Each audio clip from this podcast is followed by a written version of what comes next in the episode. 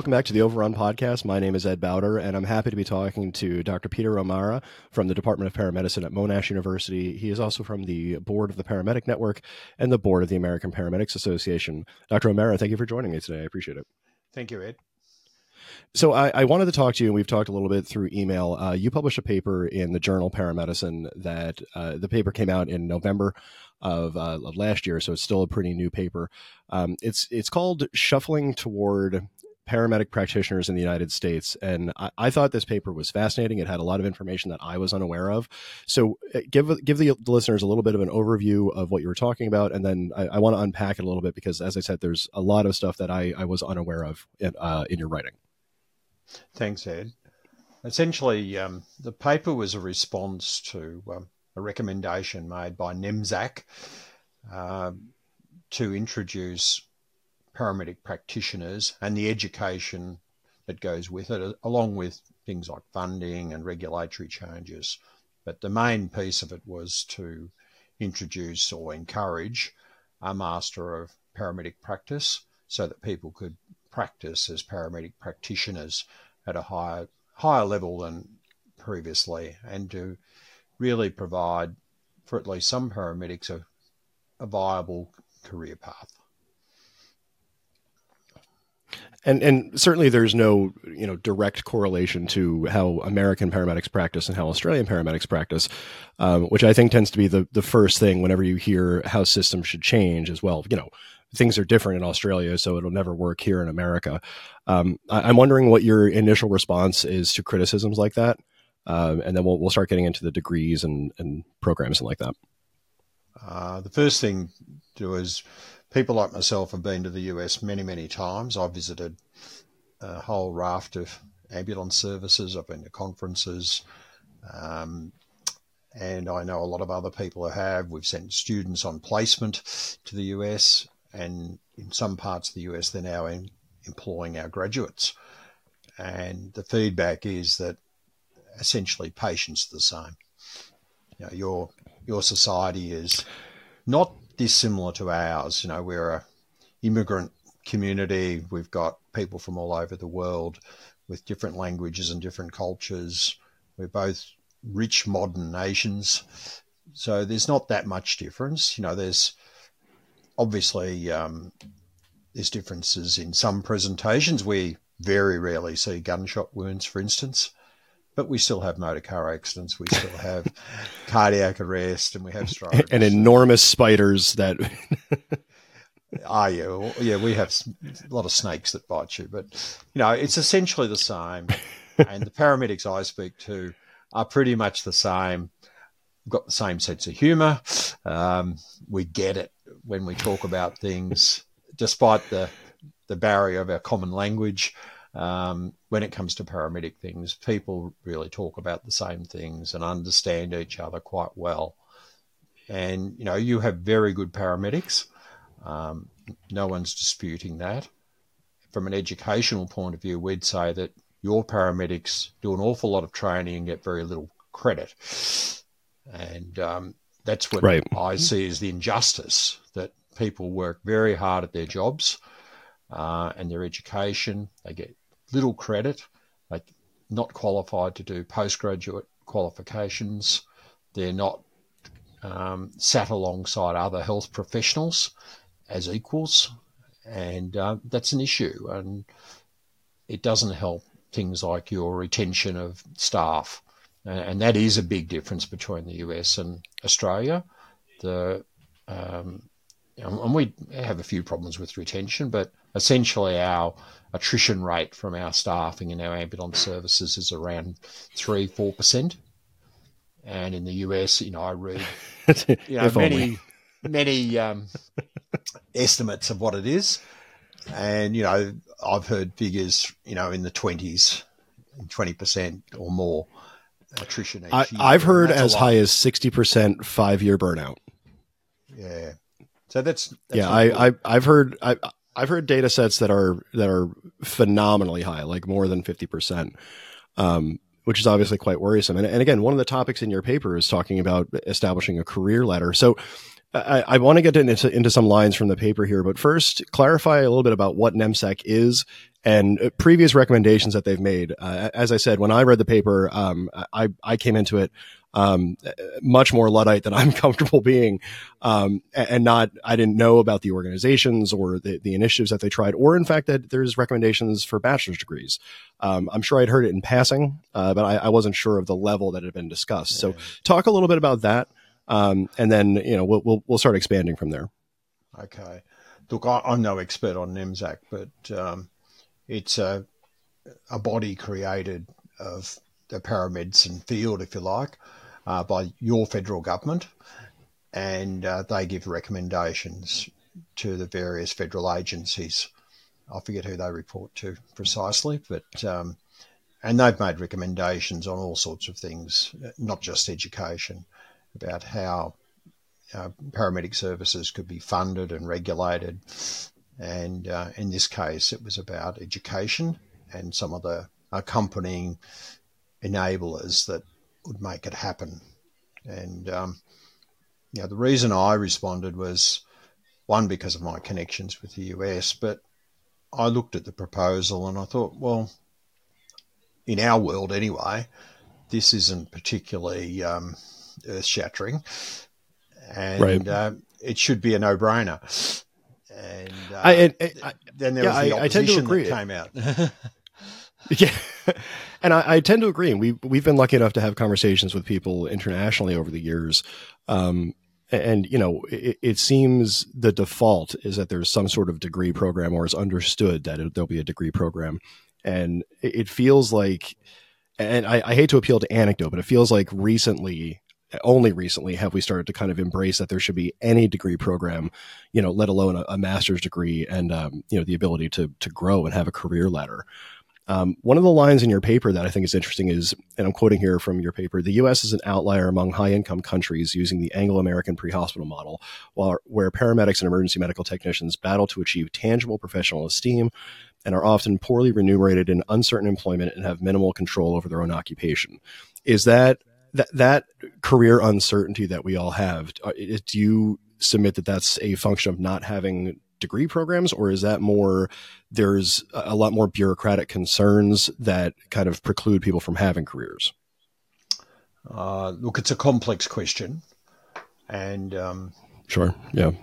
it's not just education it's a whole lot of other things too. You know you it's been pointed out to me that you have 50 states and um, trying to get regulation across 50 states is obviously a challenge.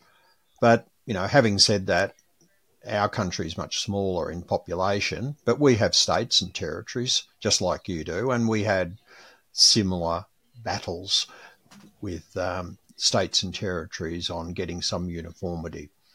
So, for instance, one thing we have, along with the the British and the Irish and the New Zealanders and the South Africans is national registration of paramedics. So that's a really big thing. And, you know, it took us a long time to get there and it will take you a long time to have some semblance of that in place. But you don't have to do everything at once. So it, it in in a place like Australia is national registry. So we, we have the national registry of paramedics, uh, obviously, and but that's not necessarily a required certification. Um, it's it's sometimes encouraged with some sort of small pay differential. In Australia, is the national registry like is that a required thing? So everyone is up at the same level of education. Well, the best way to describe registration in Australia is that it's administered by a central um, body of the federal government, um, and it's part of a body that also registers doctors, nurses, physiotherapists, and a whole host of other health professions. And um, I think we're one of 15. And so it's essentially the same rules and regulations for everyone. And we sit alongside other health professionals as equals. And, um, and that body registers the individual. So I can't call myself a paramedic unless I'm registered and I have to meet certain criteria. Right. So, so it's somewhat centralized then. Um, okay. Yeah, it is. Does does that make So, and, and does that make, I guess, staying in one place or moving to other places more difficult? I'm, I'm, I'm, I'm wondering about retention, where well, I, I think here part of the problem with retention is it, it's multifaceted with salaries and education like that, but also we don't really have a lot of mobility necessarily from state to state. Yeah, no, the the mobility is fairly good now. Um, there's people moving around a fair bit. But most people stay in their own state; they, they don't go outside it. But right there is a reasonable amount of traffic, and there has been for quite a few years, even before registration, because the qualifications are essentially the same. All the states and territories have degree programs, where we have three year bachelor degrees, and then graduates from those degrees are generally employed by what we call jurisdictional ambulance services. So we have one ambulance service each for each state in some of your states you have 200 or more. Um, so I believe. Yeah. Um, Ish. so that's what, you know, that also makes comparisons very difficult. So people get a job with right. a jurisdictional ambulance service, then they do an internship, which can take anything from six to 18 months. And then they're sort of pretty much independent practitioners. So that's at the degree level. And then, of course, if you want to specialise and go into um, what you'd call critical care transport or aeromedical or, or increasingly um, primary care or community paramedicine, you need to do postgraduate studies. So by the time people come out with a, a graduate diploma or a master's degree to do those specialised roles, you know, they're from the day they started their degree, you know, they're getting up towards 10 years of experience before they're really able to practice as a, more of a advanced paramedic. And uh, so there's the things that are driving it are the national registration, education, and um, independence. And that's what I said in the article that having a voice of your own is really important. Know, I'm on the board of the American Paramedic Association that's attempting to, you know, try and get paramedics to come and have a voice and have a say and talk for them. Um, in Australia, we've got about half of our paramedics in a professional association in the country, and it's quite a strong, vibrant body. And they lobby, they lobbied, for instance, for registration but they also provide services like continuing education and um, sit on you know government bodies and basically make a voice. They run their own journal. They they run a whole lot of conferences and things like that. So it's more at that level that the profession engages, and it's about, as I said, getting a seat at the table. And I, I think the in the US the, the difficulty with getting a seat at the table. Yeah, absolutely. I excuse me. I, I think that a, a, process that is maybe a little bit more centralized um, certainly streamlines, you know, hiring and training. Um, you know, whereas here, even just one class of EMTs can have people from 19 different organizations. Um, and I, I, think it's very difficult to kind of wrangle a very fragmented process. Uh, in the paper, you also mention, and again, quoting from it, while it's evident that the U.S. has not embraced higher education for the paramedics, there's also little paramedic led research, and paramedics have limited professional autonomy. Uh, they've been said not to own their profession, which is, is kind of what you were getting to in, in the last conversation. Um, talk a little bit about NAEMT, because um, again, I think they're a professional organization that uh, purports to be moving the profession forward, and they're they're sort of uh, contravening uh, stance that degree programs uh, should not be pushed forward. Mm.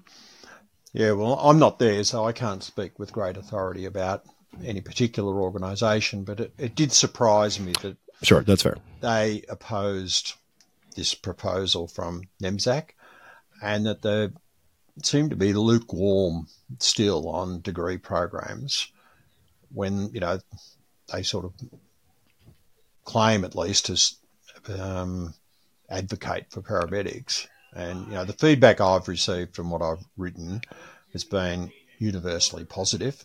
They'll probably change now that I've said that. Um, but paramedics have been coming back to me and saying, "Oh, you got it right.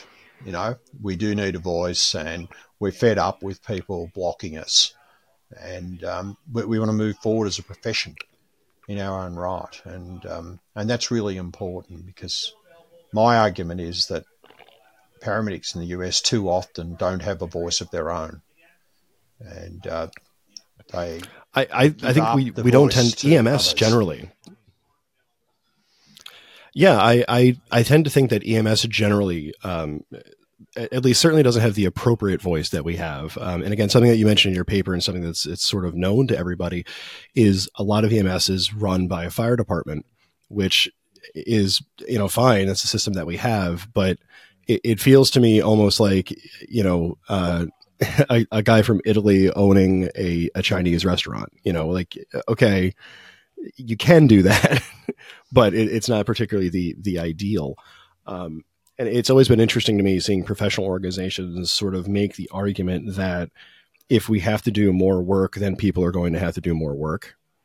And it, it feels like that's almost being used as an excuse to not improve or change the system. Yeah, it's, it's hard to get your head around from an outsider's perspective the way you all talk about EMS as a thing. Um, it doesn't seem like it's a real thing to me. Uh, the way I'd describe and a better way to approach it is to say the paramedics, and, and I'm include EMTs in this discussion, but the paramedics are a profession or should be a profession and they need to develop as a profession and it needs to be paramedics who drive that. And that can be unified because you're not dealing with different employers or different states. You're just saying we're a group of professional health or of health professionals who can develop our profession and lead our profession and speak for our profession.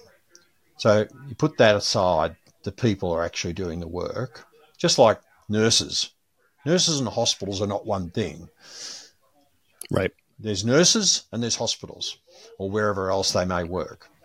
And I think that sometimes in the US you muddle it all up, and you're not separating. Uh, yeah, we're we're pretty good at doing that. you know, and and then say, all right, now on the other side, you've got the agencies. Now the agencies in the US vary enormously, as you say. You know, there's about 40, 50 percent uh, fire departments. There's people with hospitals. There's private providers. There's you know third services and lots of variations in between all that and often they're very small and fragmented. So, modernising your agencies seems to me to be a completely different argument to professionalising your workforce. Now, now they're related. I'm not completely naive, but sure, let the agencies worry about their problems and modernise and make the, their businesses viable and all that sort of thing and let the profession develop the profession.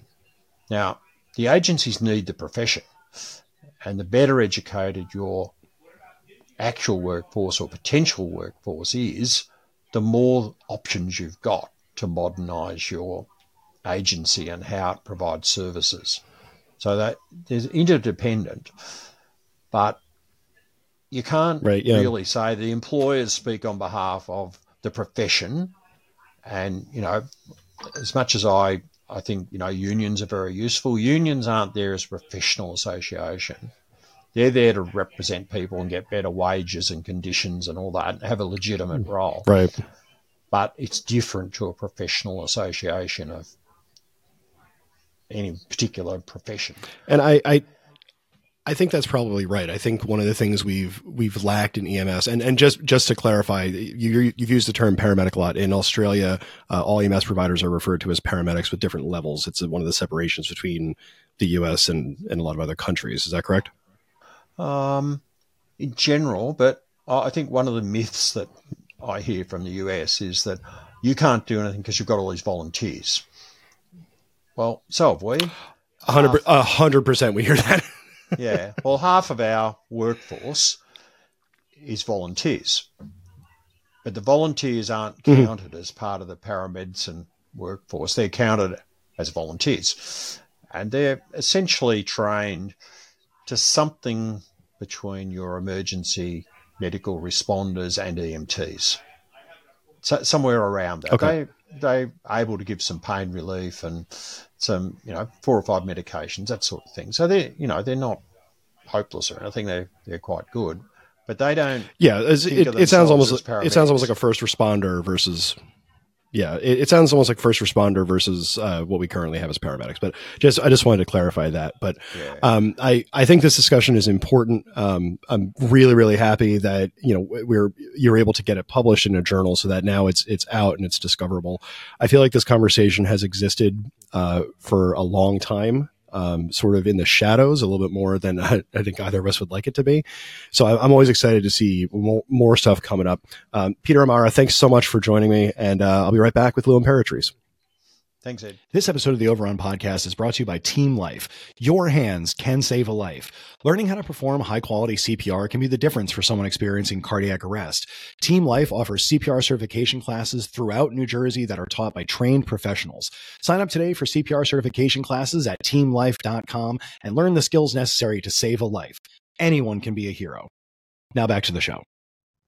All right, we're back on the Overrun podcast. I'm here with Louis Imperatrice. He is the National Director of Clinical Excellence for DocGo. Lou, thanks for coming on.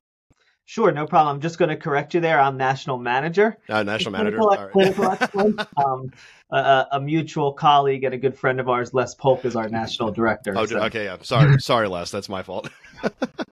so, I, a couple minutes ago, I, I talked to Peter O'Meara about his paper in paramedicine, and he talks about uh, other programs, other countries having degree programs and a clinical ladder for paramedics. And uh, Lou, you and I have talked about this plenty off air. Um, you've written in JEMS a couple times about the, the progress that EMTs and paramedics have to make. Um, you, know, you're involved in a very large United States EMS organization.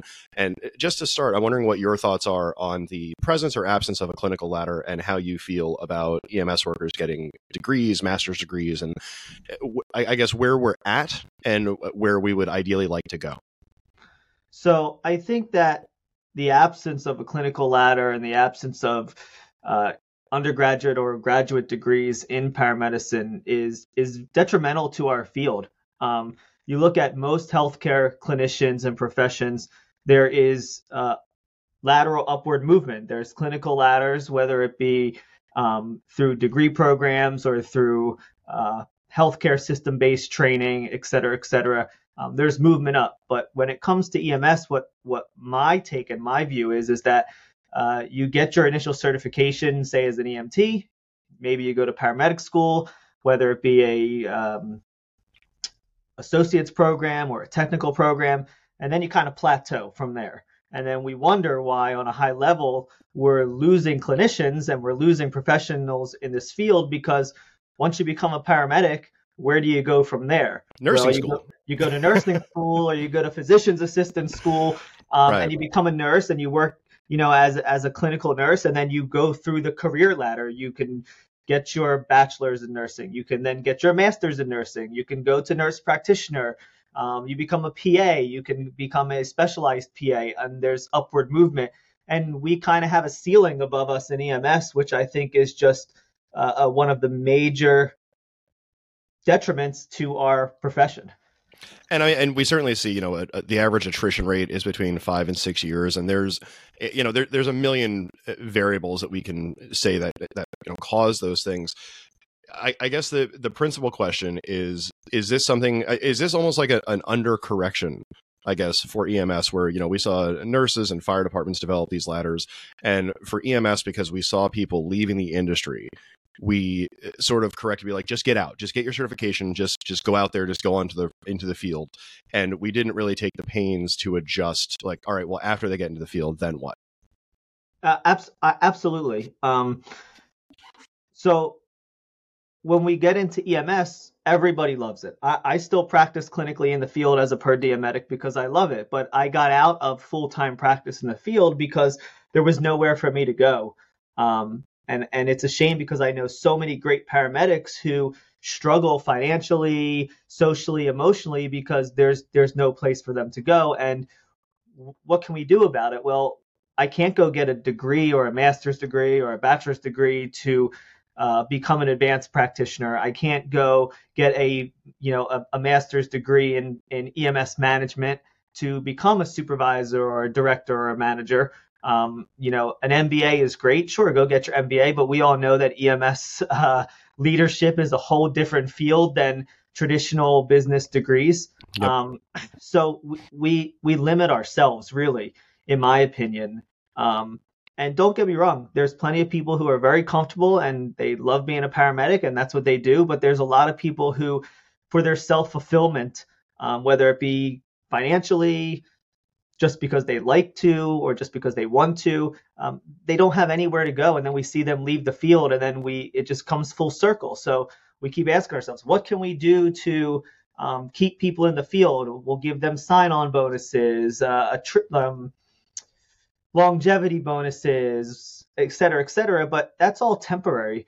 Right. Um, people want to feel fulfilled um, and not just fulfilled in taking care of a sick patient. They want to feel fulfilled in their career and use their skills. I mean, I know so many paramedics who their skill sets are just uh, immense, but there's nowhere for them to go because they don't have that degree. They can't go into right. the healthcare system because I don't have a master's degree. They can't, um, you know, so they're limited. So I think I think we're our own worst enemy in this in this aspect. And and certainly, you know, if you've seen, we we've talked previously, you know, if you've seen one EMS system, you've seen one EMS system. Um, exactly. You know, and just the differences in you know in, in, the state we're in. We're we're both in New Jersey. Um, you know uh, systems vary and change and you know your neighboring town might be a fire department which might be next to a town that's hospital based which might be next to a town that's volunteer based and all of that might be next to a state that has an entirely different system altogether um, so I, I, think there's one of the problems is that and and dr o'meara uh, o'meara and i talked about this uh, a couple minutes ago where it's difficult to try to implement change into a system when the system is so fractionated as it is right? One of the things he mentioned in Australia is they kind of had a national program come along and say this is how paramedics are going to be educated and this is what their their career ladder is going to be.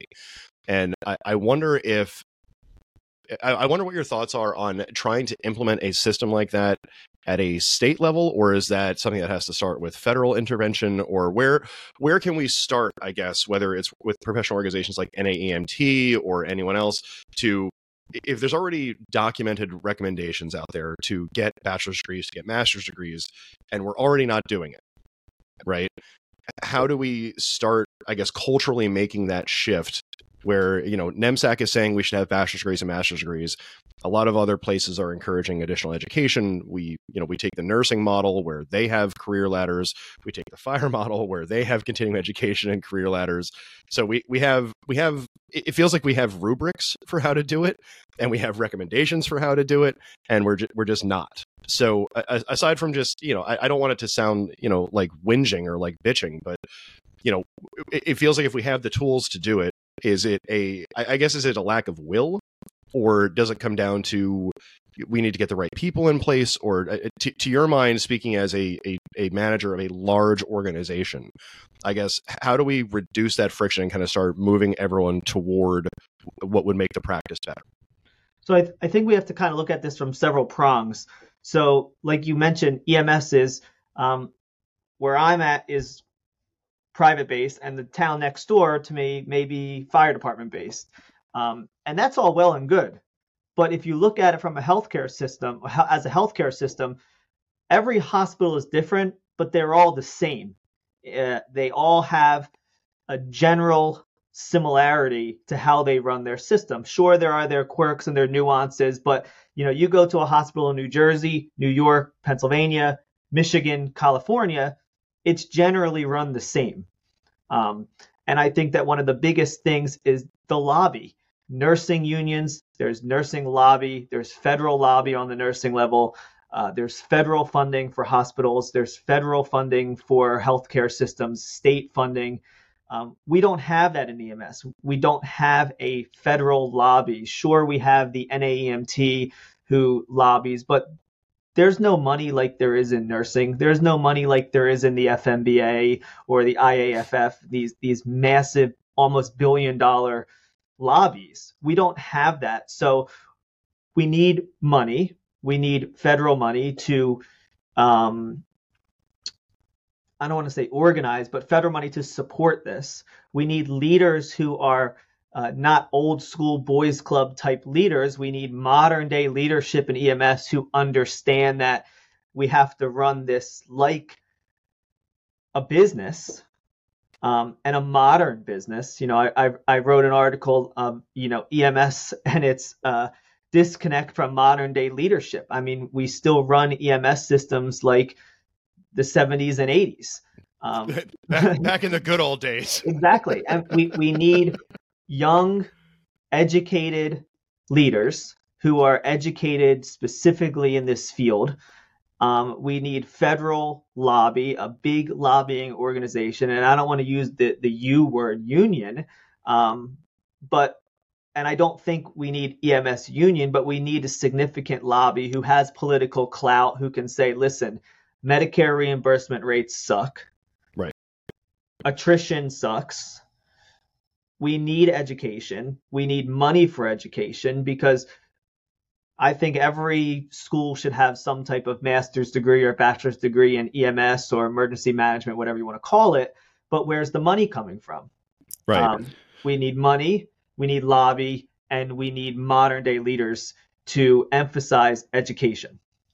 And I wonder, there's a couple programs that are out there that eh, are, are, certainly popular among EMS workers for degree programs, whether it's leadership, emergency management, and, and like that.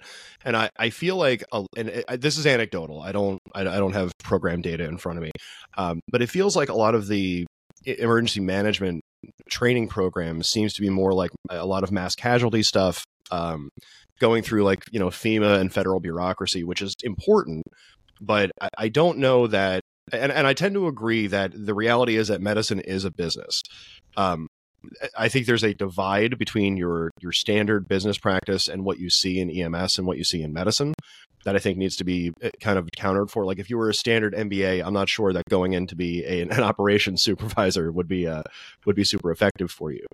But I I wonder if we're at a space where generationally we have hired managers who've hired managers who've hired managers who've hired managers and kind of embrace that you know this is the way we've always done it thing and haven't quite taken the pains to find people in positions or who have been trained for leadership and it, you know the, the, differences are subtle and certainly we, you and i could go on for hours about how uh, leadership education has failed but to your mind i, I, I guess i want to ask what's that delineation between just managing, you know, treading water, keeping everything afloat, and moving over to a more leadership minded type of practice?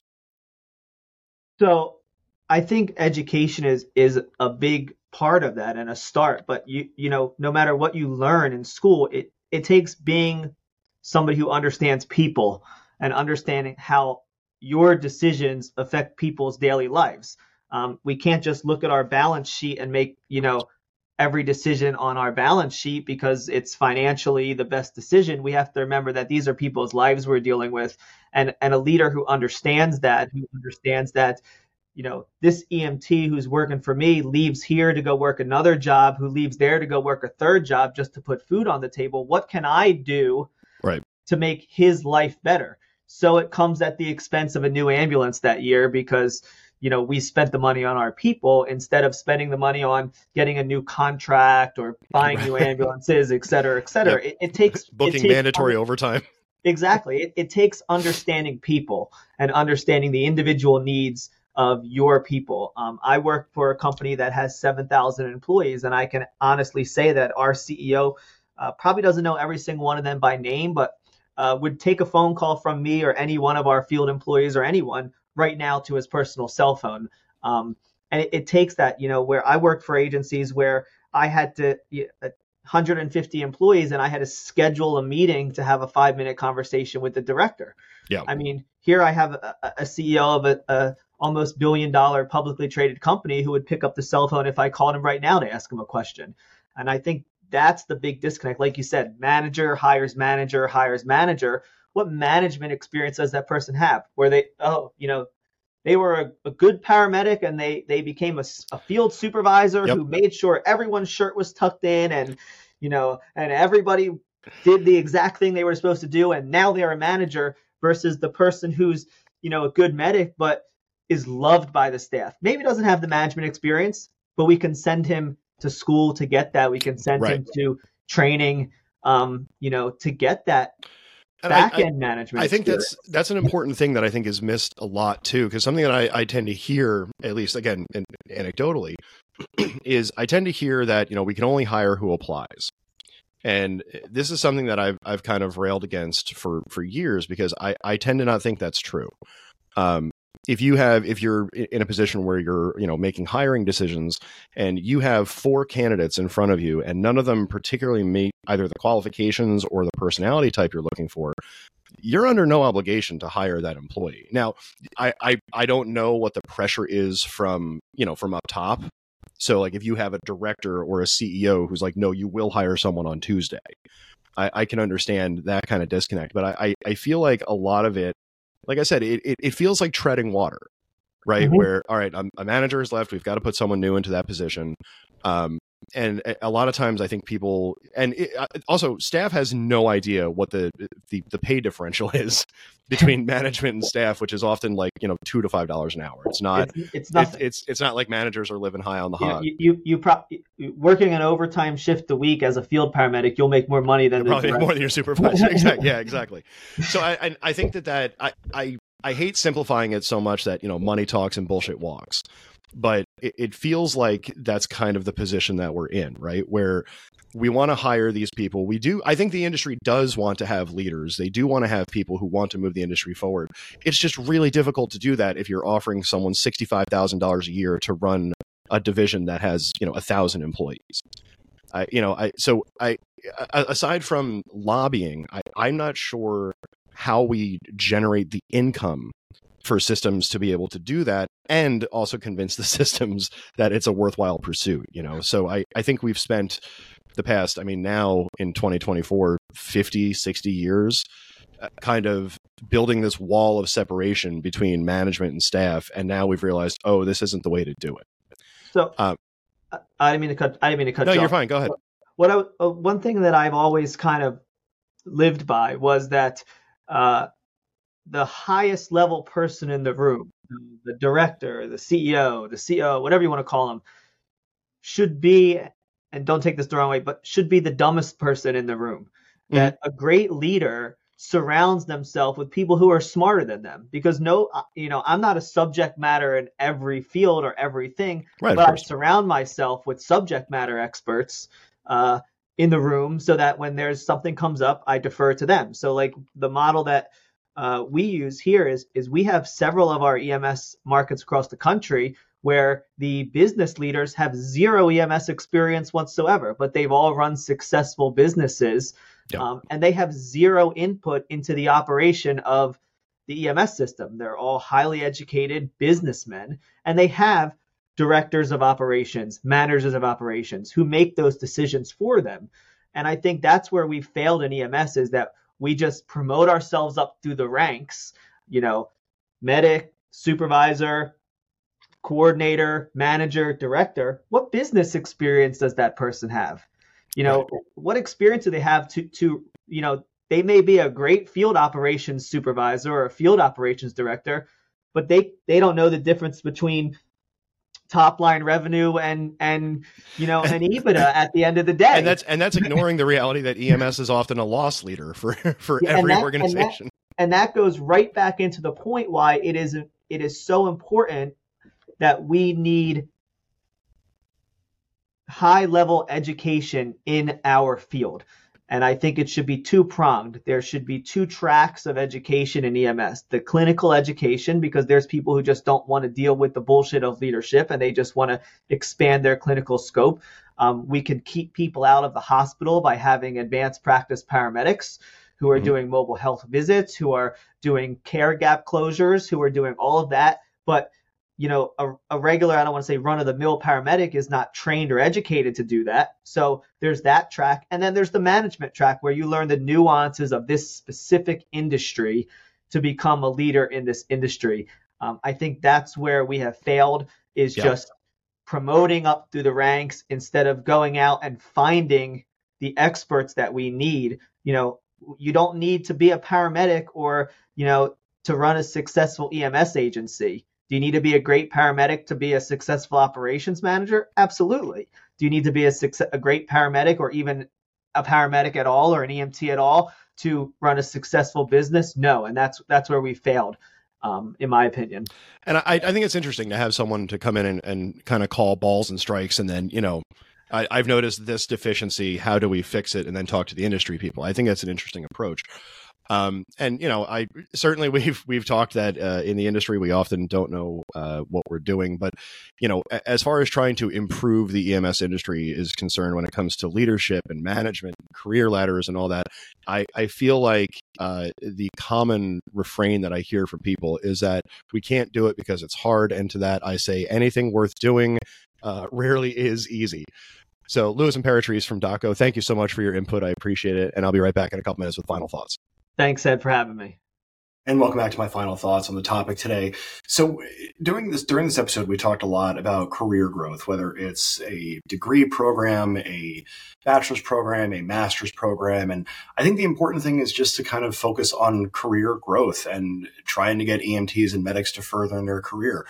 One of the things we don't talk about enough are the side effects culturally that we have of not trying to get people to advance. There was a story out in Rochester as I'm recording this a little over uh, 10 days ago where a couple EMTs were assaulted by a patient and let the patient walk out, and then the patient died on the sidewalk in front of them.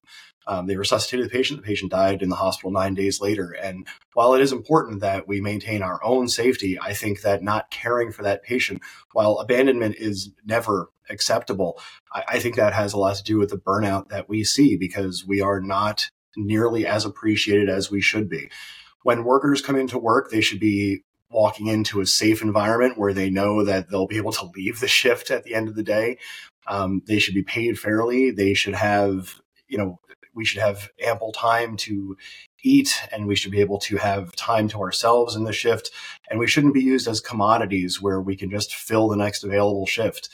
We're entering a phase in EMS where we have a paradigm change that we really have to deal with. And it can start from the bottom or it can start from the top. But we do have to change the expectations that we have for EMTs and paramedics. And where it starts is with us. We have to try to argue for a career path. We have to try and argue for a career ladder. We have to have people who have degrees, who have taken the time to educate themselves about how businesses work and how healthcare as a business works and how we as EMTs and paramedics can take the same path that firefighters and police officers and nurses have taken, where there's a career path to what we're trying to do. It's not going to be easy. Uh, I think it will be difficult. It is going to take all of us kind of in a collective effort to try to improve our field and improve our vocation and improve our profession. It's something that we have to work very hard to do. And I think that we have it in us to do it. We all just have to accept that education is not something to shy away from. It is, in fact, something that we should be focusing on and pursuing and trying to grow our field. If you like what we had to say today, if you like the interview, be sure to subscribe down below, subscribe on Apple Podcasts and everywhere you get your podcasts. Thank you for listening. I'm excited to hear what you all think. And for the overrun, my name is Ed Bowder, and we'll talk to you next time.